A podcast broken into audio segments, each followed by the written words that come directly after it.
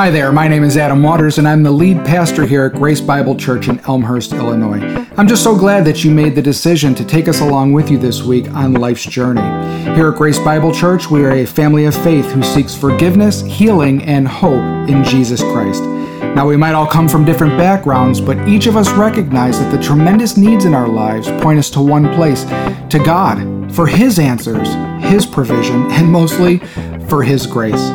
I hope the following program gives you a new perspective on who God is, who you are, and how you too might find forgiveness, healing, and hope in our Lord Jesus. Thanks for listening.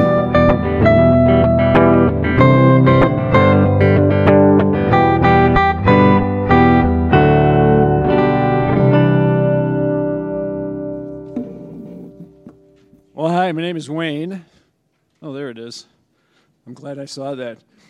Uh, I serve as an elder here at, uh, at Grace, and uh, Kenny, my wife, and I love being a member of this church and this family.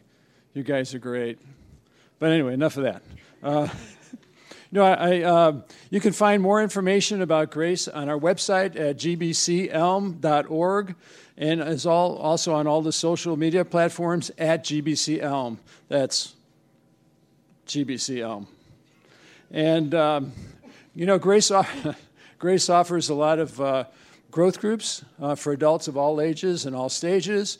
And we'd like you to actually go online and check out some of our GGs and register for them to become part of uh, our smaller families. Everyone is welcome to attend our upcoming annual business. We're going to have so much fun. you don't believe that, do you?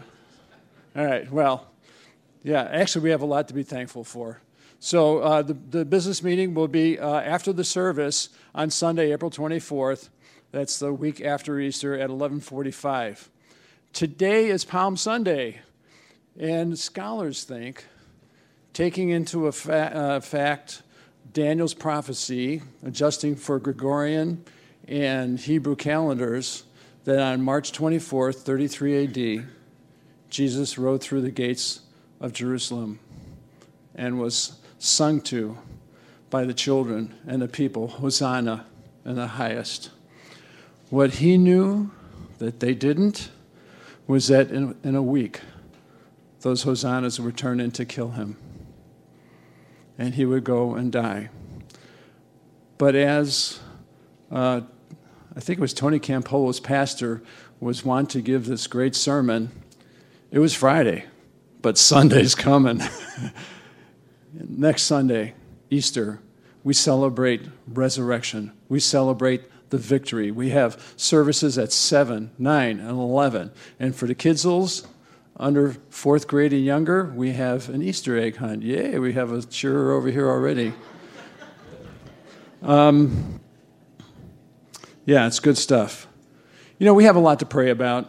You know, I, actually, I'm having a lot of fun up here, but my heart's heavy with everything that's going on.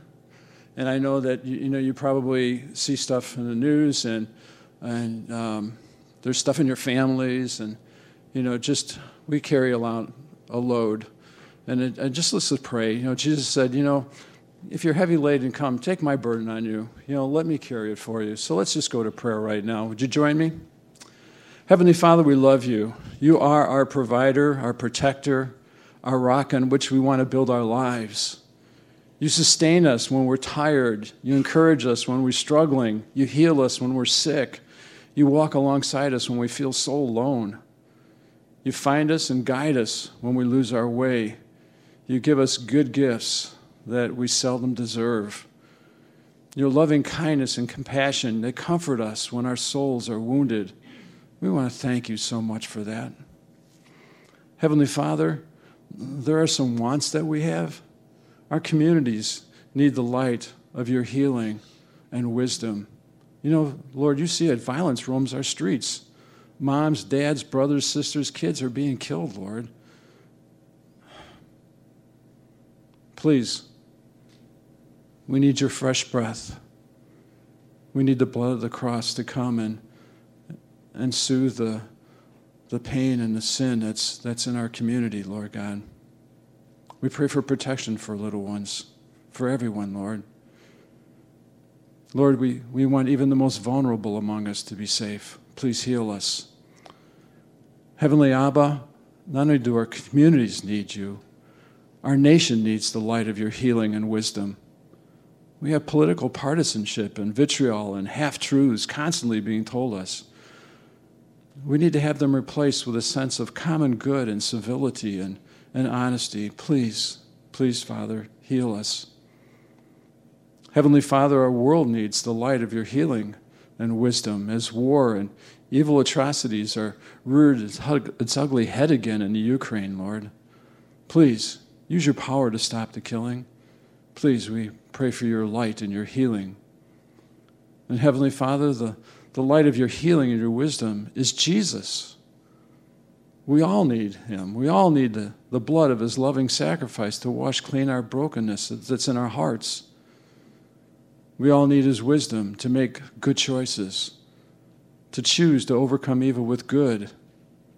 We need His heart to show us how to love the way He does, from the first heartbeat to the last and forever. Lord, we, we ask you too to please bless this service with your special presence.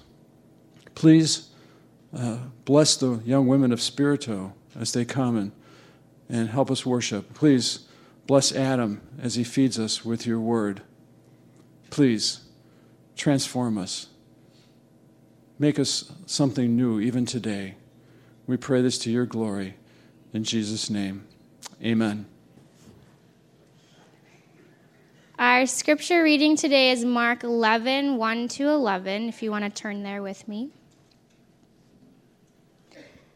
As they approached Jerusalem and came to Bethphage and Bethany at the Mount of Olives, Jesus sent two of his disciples, saying to them, Go to the village ahead of you, and just as you enter it, you will find a colt tied there, which no one has ever ridden. Untie it and bring it here. If anyone asks you, Why are you doing this? say, The Lord needs it and will send it back here shortly. They went and found a colt outside in the street, tied at a doorway. As they untied it, some people standing there asked, why are you doing, what are you doing, untying that colt? They answered as Jesus had told them to, and the people let them go. When they brought the colt to Jesus and threw their cloaks over it, he sat on it. Many people spread their cloaks on the road, while others spread branches they had cut in the fields. Those who went ahead and those who followed shouted, Hosanna! Blessed is he who comes in the name of the Lord. Blessed is the coming kingdom of our father David. Hosanna in the highest heaven. Jesus entered Jerusalem and went into the temple courts. He looked around at everything, but since it was already late, he went out to Bethany with the twelve. The word of the Lord.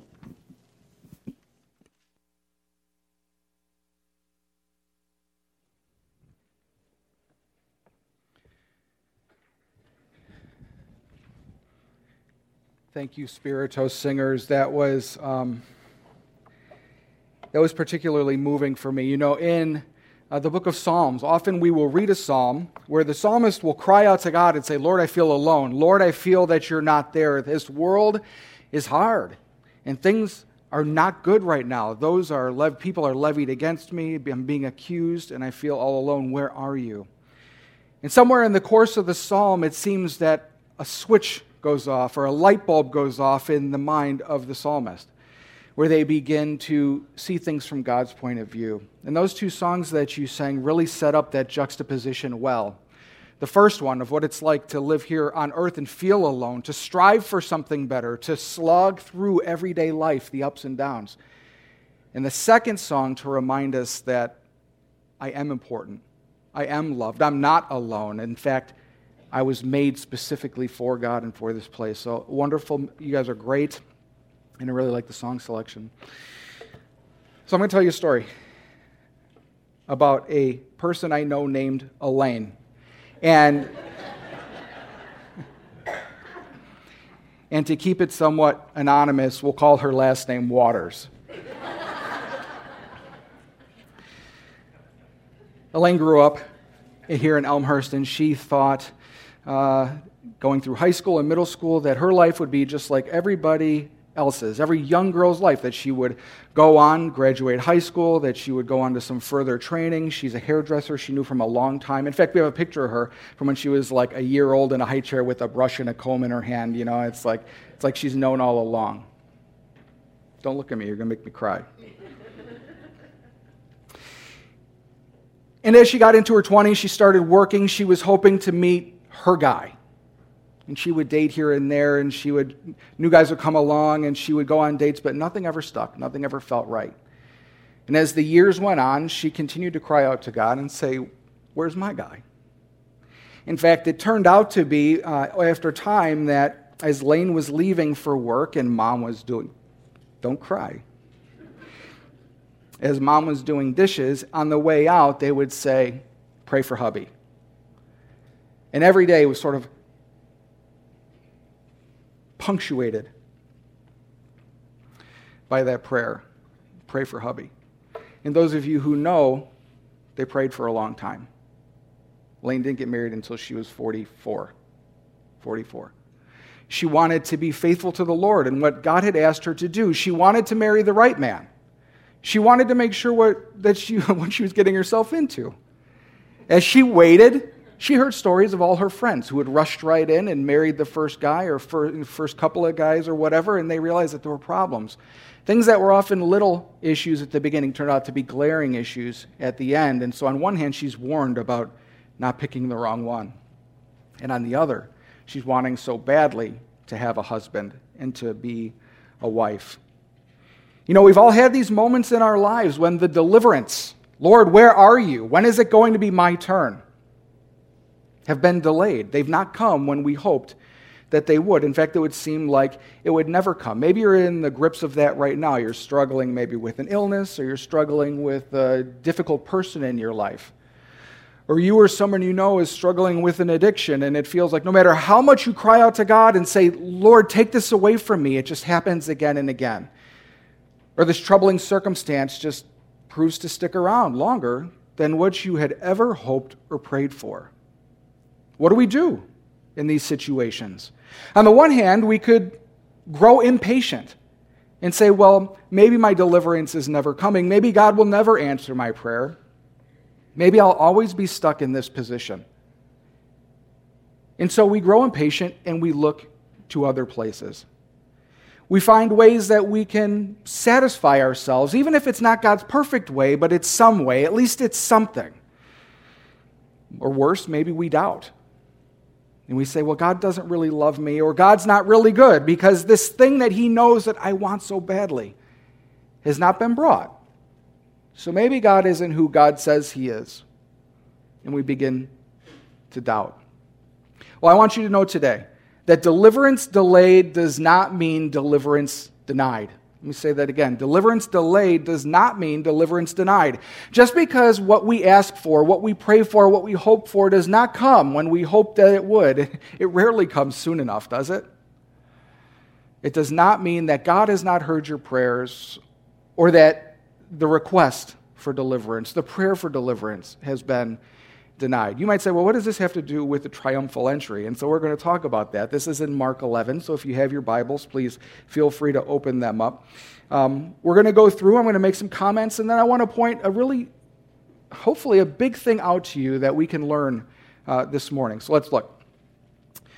Uh, Mark chapter 11, verse 1. As they approached Jerusalem, they came to Bethphage Bethphage, and Bethany at the Mount of Olives. This is just across a valley on the east side of the city of Jerusalem full of olive groves. It still has olive groves today. It's actually also a place where they've had a Jewish burial ground for like 3,000 years, okay? Just outside of the city of Jerusalem. Jesus sent ahead two of his disciples, saying to them, Go into the village ahead of you, and just as you enter it, you'll find a colt tied there. So uh, a young horse still uh, with its mother, which no one has ever ridden. So this thing is not, you know, it's like you've seen maybe videos of breaking horses. It can be a rough process. This is a colt that's fresh out the box. No one's ever ridden on this colt before. Untie it and bring it here. And if anyone asks you, why are you doing this? Say, the Lord needs it, and he'll send it back here shortly. This account, this little beginning here, is a lot like the upper room we read about and we learned about the Last Supper. where Jesus says, Go on ahead, make preparations for the Passover. You'll find a place all prepared, all set for our gathering of what? We said maybe it was even up to 100 people. It'll all be ready. The implication when you read it is that Jesus knew what was going to happen, that Jesus had somehow miraculously created the circumstances and had superintended the things of that day to make this moment possible. This moment possible.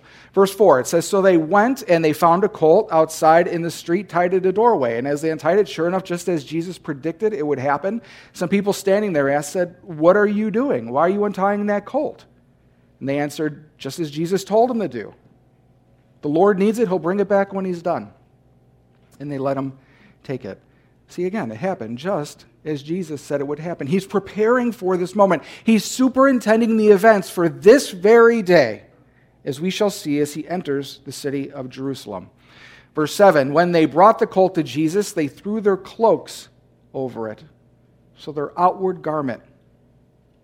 Many people spread their cloaks on the road, while others spread branches they had cut in the fields. This is an interesting verse to me as I was going through and I was thinking about the moments leading up and the preparation that it took to get to this, the people here laying branches on the ground had to have had an idea in some way that someone was coming.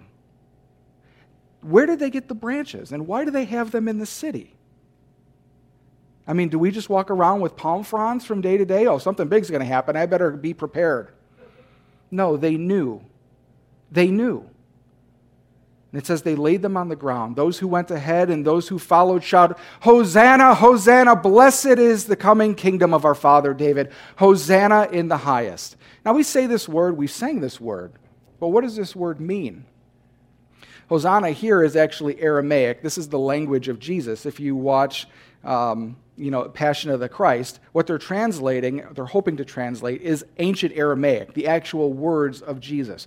So Hosanna here is Aramaic word, but it comes from the Hebrew. It means save us, please.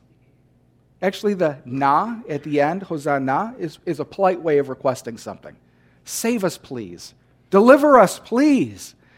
Over time, it became a cry to God to save us, but uh, or in the beginning, that's how it began. It, it became into sort of like um, I don't know, sort of how we would just say, oh, praise God. It doesn't quite carry the same meaning now, but it still has its roots in a request.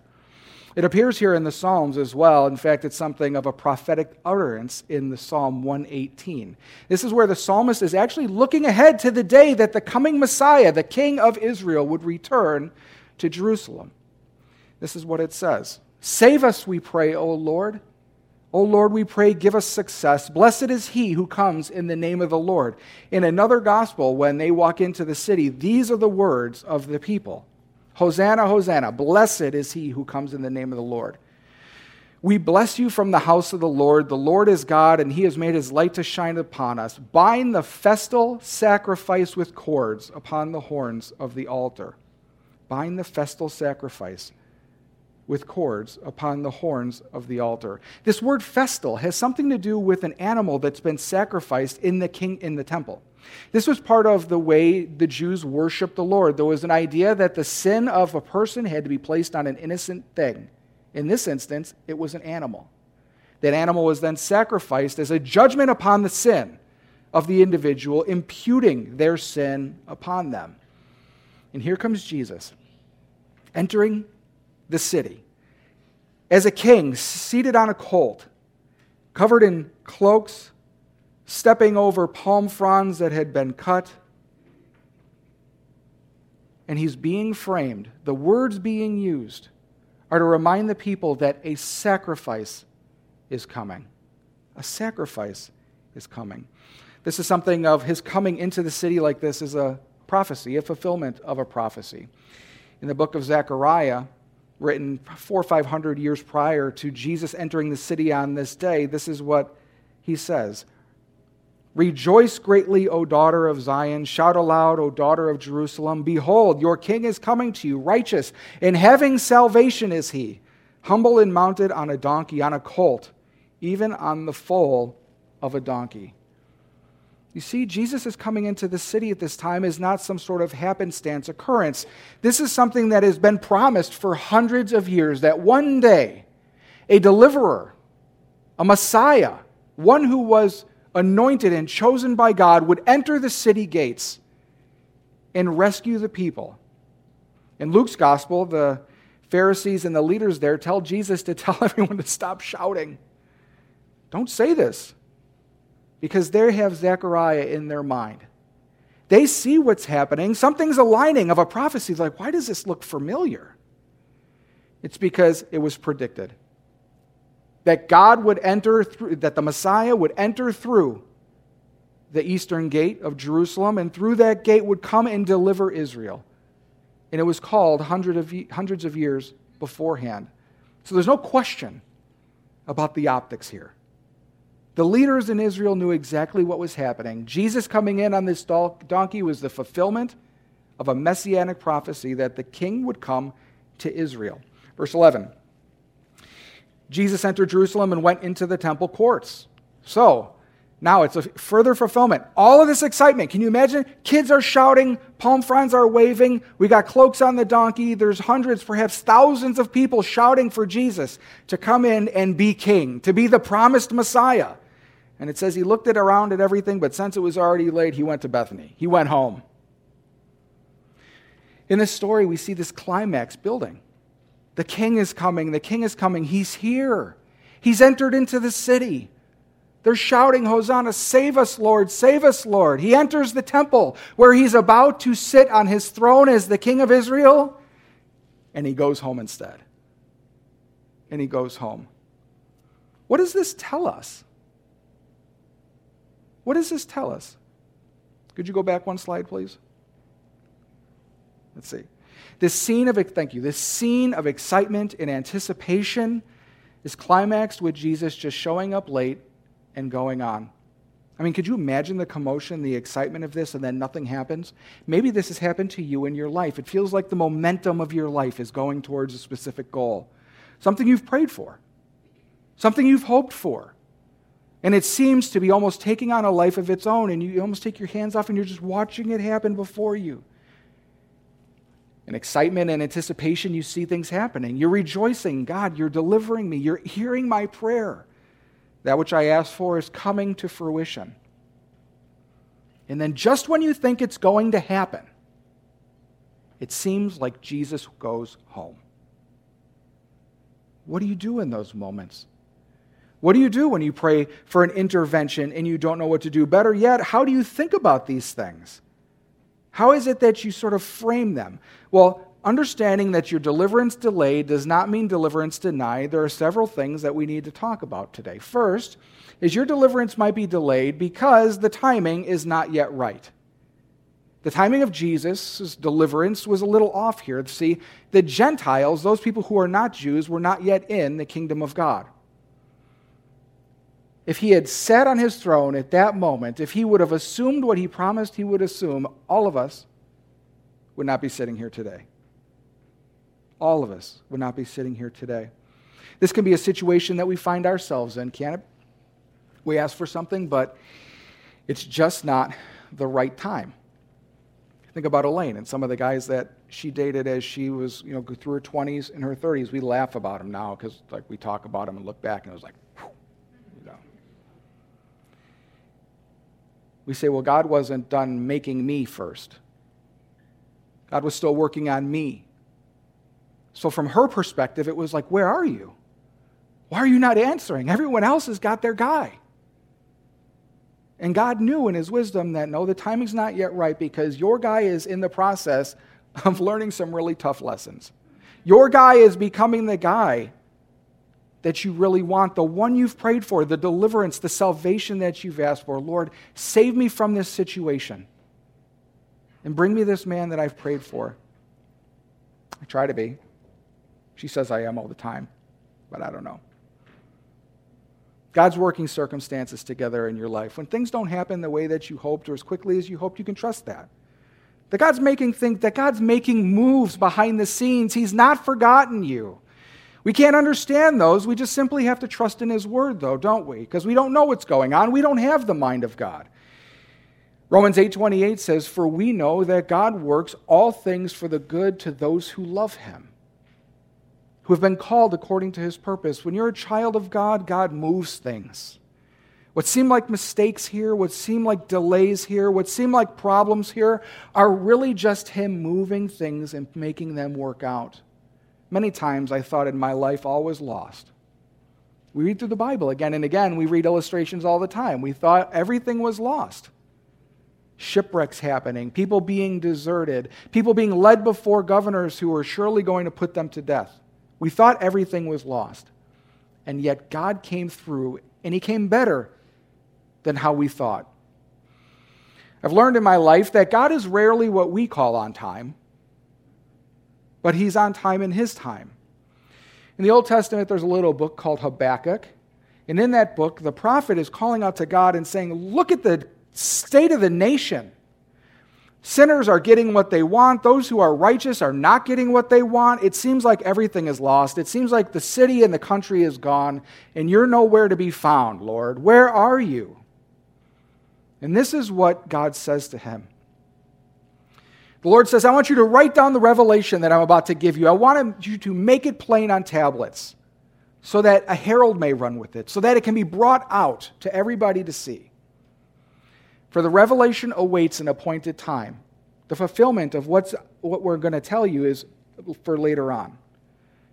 It speaks of the end and will not prove false. Though it linger, wait for it. It will certainly come and will not delay. What he's saying is, is though it feels like it's delayed from our perspective, it's right on time in God's perspective. In the New Testament, there's a verse that says um, something like, So call upon uh, the Lord, where He's full of grace, and He gives you that grace just in the nick of time. There's something about God's ability to fulfill our needs when they are supposed to be fulfilled, not necessarily when we want them. Because we often want them in a way that is too soon. I mean, it can feel slow. We're constantly thinking about our need, you know. Where are you, Lord? Where are you, Lord? What is it that I do? Instead of remaining steadfastly fixed on Christ. So, what do we do? How do we wait? Well, first, we just wait. We just be patient. That's just a hard lesson. That's really just a lesson of growing older, learning to trust the Lord, knowing that things are going to work out, and just not looking at yourself, looking at the Lord, being patient.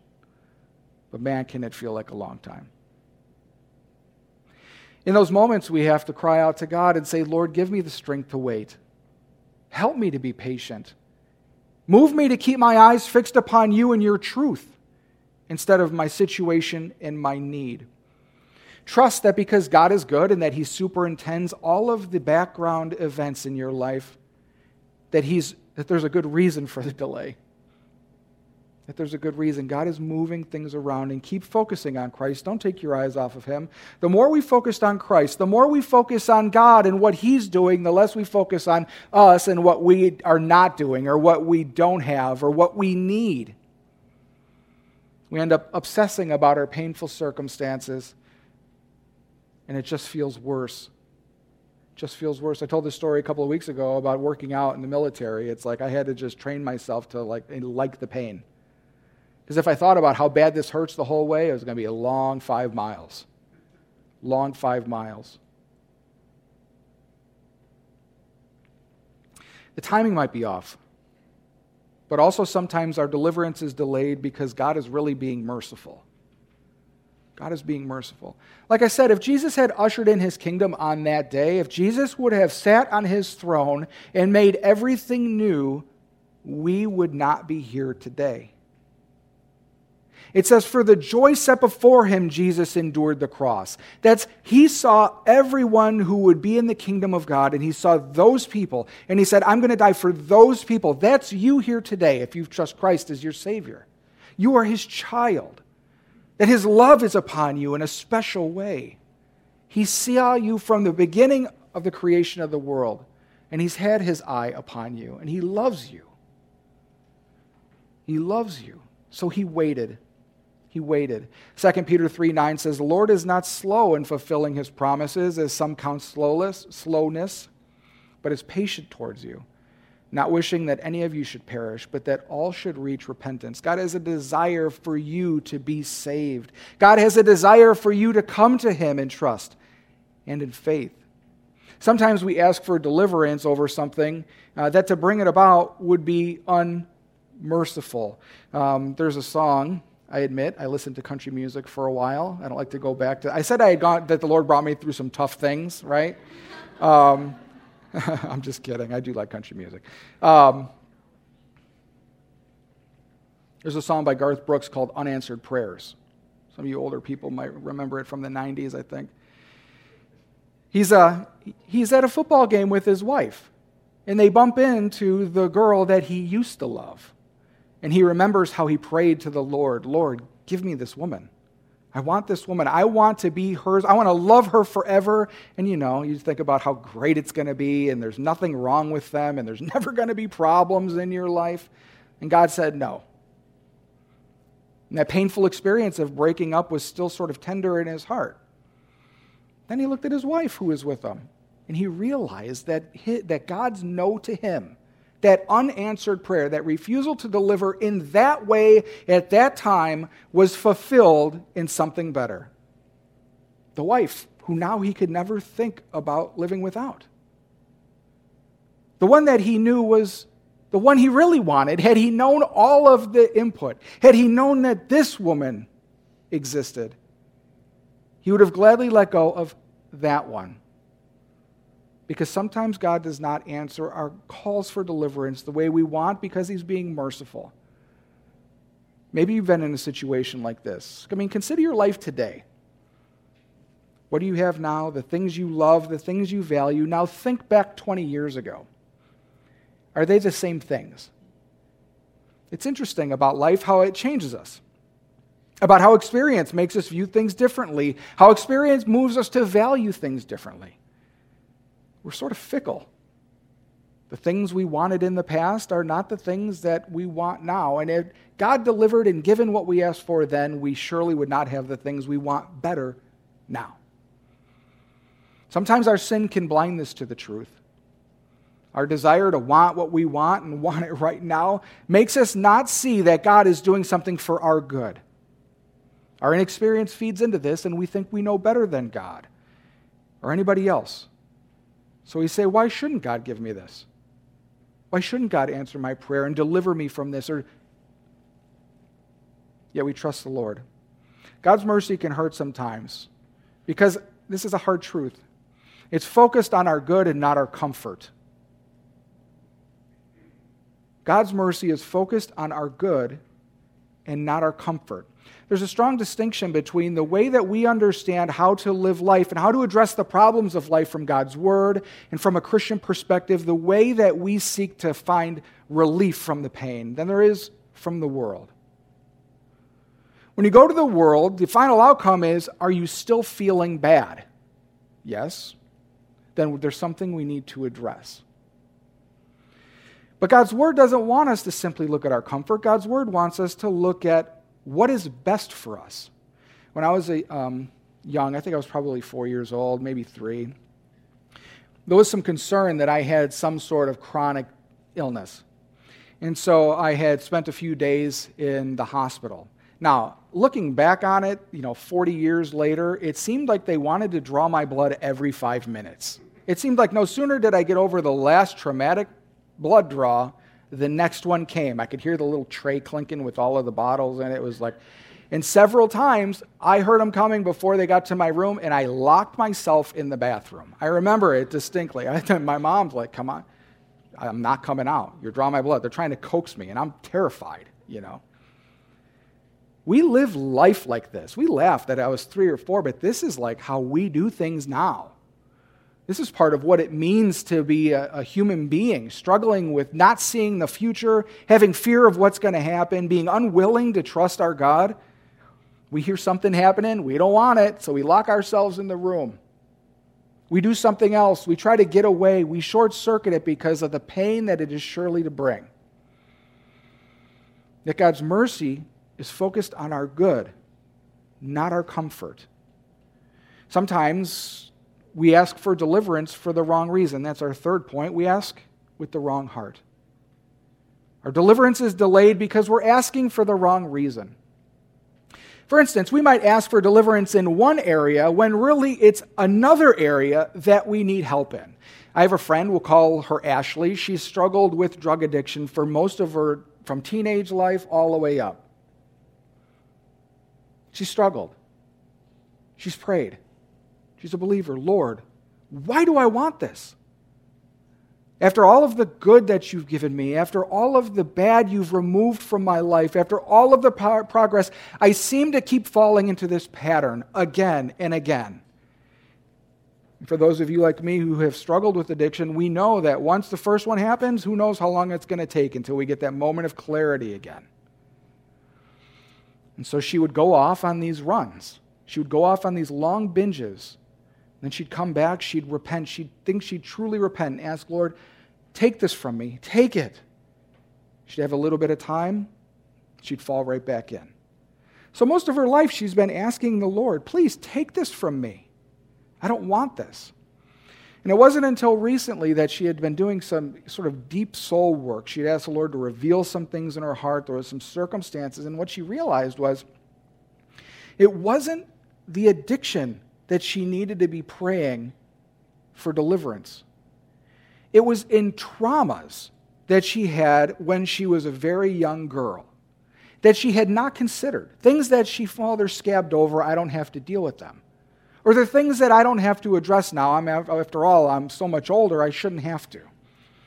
Yet it was when her and her mental health professional, when her and her pastor started going through some of these things, and trying to give them new meaning, trying to understand what was happening, she realized that her desire to use had been lifted. She no longer was turning to other things in her life drugs, alcohol, men, whatever. She prayed for deliverance in one area. And she, in her mind, was sure that God was not answering it, that God was not going to bring her deliverance. Yet he chose to do it in a different way. He moved her in these circumstances in her life to see what her real need was. And so, in answering that call for deliverance, it looked different. It looked different. So, when Jesus enters the city on this day, everyone's shouting, The king has come, the king has come. But what Jesus knew that they did not, as Wayne had pointed out, that his mission was to die on the cross first. Israel shouted for a king Save us from the invaders. Save us from all of the shame that we have lived as an occupied country. And Jesus knew their real need was to be, uh, was to be delivered from the oppressor of sin, the oppression of sin. It was sin that had to be dealt with, not this necessarily earthly situation. We can ask for deliverance also from the consequences of sin instead of from the actual sin that, del- that created the consequences. That makes sense? We're going to talk about this in, uh, in our next series in Gideon. We're going to see in the book of Judges that they often cried out to God and asked for relief from consequences when God wanted them to deal with sin. In my own life, I've as I said, I've struggled with addiction on my own, and there's lots of consequences that come from addicts. I don't got to tell you. We see it on the news all the time. We all have family members or friends who choose to do something instead of what they should be doing, and it creates all of this havoc in their life. Often, those havoc times come about as a crisis, and we cry out to God, Lord, save me from this. I don't have money to pay my mortgage. I'm speaking from experience. I don't have money to pay my rent. The electricity is about to get turned off. I have no food. I have no gas. What is it? Lord, save me. I remember praying those prayers and looking back and seeing doors being opened for me to meet people who had already been on the road to recovery. God was meeting my need where I needed it instead of where I thought I needed it. Sometimes we have to trust God in that. And we have to be discerning and ask, what is it that you really want? We need to come before the Lord and say, Lord, you see the situation, do whatever it is you need to do.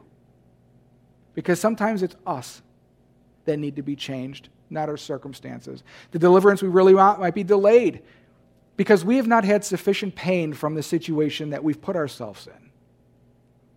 And it's only in that pain that we become willing and we begin to move to the Lord. This does not mean that our deliverance is denied, but God wants to save us eternally wants us to address our sin.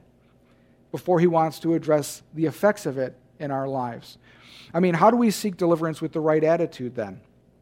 How do we short circuit all of the sort of wandering? Like, am I, am I asking for the right thing? Well, first is we have to come to a conclusion that we sometimes, maybe most of the time, do not. And so when we come to the Lord, we consider God's perspective. Lord, what is it that you want out of this situation? I don't want these consequences. I don't want this crisis, but what is it that you want out of it? Because there may be a lesson there. You ask God to give you clarity on what's really important in this. What's really important. We might look to Him for the grace to want what He wants. I mean, Elaine had talked about that a lot as she was in her singlehood. She would pray and she would say, Lord, I want what you want, but I don't want this. And it took time. I think it was especially hard when she saw people around her getting paired up and getting married. And as she waited for God's deliverance, she saw all of this happening. When's my turn? Now, for those of you who know Elaine, she has a perspective on how to wait like nobody I've ever met. She sees things I miss. Fact, I go through her sermon. She goes through my sermon sometime. I talk to her about this one. She goes, Oh, you want to change this word because of this. And she was absolutely right. It was spoken from experience, it was spoken from a perspective that was much more aligned to God's. And that's what crisis in our life can do. That's what waiting on God's deliverance well does. It teaches us how to look at things from His perspective. We look at it from God's wisdom and not our own. Could I have the next slide, please? Oh, it's the conclusion. We're done. We're trying to figure out how to use these new screens up here. I'm trying to break away from the table. This is like my safety net right here. This is like, I'm trying to learn how to use these so I can have more movement. I can be more engaging to them over there. It's part of the fruits of what you guys have so generously donated to us in order to upgrade our AV stuff. When we get there, it's going to be great. So, kinks, I appreciate it. So, the end of the story we know Elaine's story. Her salvation appeared.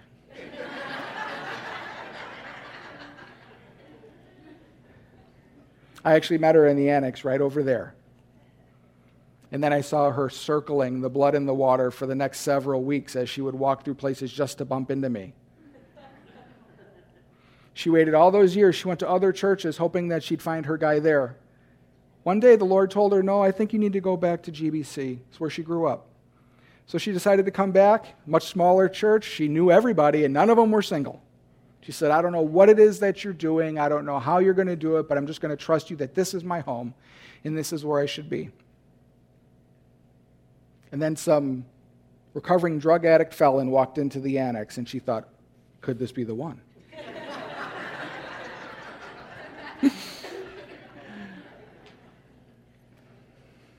Fortunately, I got to cut up here and give my testimony before I ever asked her out, before we ever started. So she got to hear everything. Because how do you breach that in a date? You know, hey, there's some things I'd love to tell you about. Um, I don't know where you're at, but I do know that you're going to be someplace in your life asking for the Lord to change something, to deliver you from something. And it's not going to come at the pace that you want. It's going to seem like God hasn't heard your prayer. It's going to seem like He's not listening and He doesn't want the same things you do. But know this sometimes when your deliverance is delayed, it's because the timing's not right. That God's really being merciful in what it is that He wants to give you. Or you're seeking deliverance for the wrong reason, and He's waiting to change your desires so that they align with Him. Let's pray. Father, it's so hard to wait. Not only, Lord, is it hard to wait, it's hard to wait when we don't see any inclination or any signs that you're going to answer or that you're going to deliver. Lord, it seems like sometimes you've shown up big and you have brought salvation and deliverance, and it seems like everything's going a certain way and then nothing happens. Sometimes, Lord, it seems like you're just on another call. We pray, Lord, that you would give us the patience to wait on you well. Give us the eyes to see our situation from your perspective. And Lord, ultimately give us trust, trust in your goodness, that you might be waiting because you're being merciful to us. We thank you, Lord, so much for the times that you've saved us from ourselves where we've wanted something that would have been bad for us. Help us live in that knowledge. In Jesus' name we pray. Amen. Pastor Adam here. Well, I want to thank you for tuning into Grace Bible Church, and I would love to hear what you thought of today's program or of ways that we can be praying for you and with you. So check us out on social media at GBC Elm. Also, if you would like to support our ministry, you can give securely at our website at www.gbcelm.org. Now remember, God loves you, and so do we.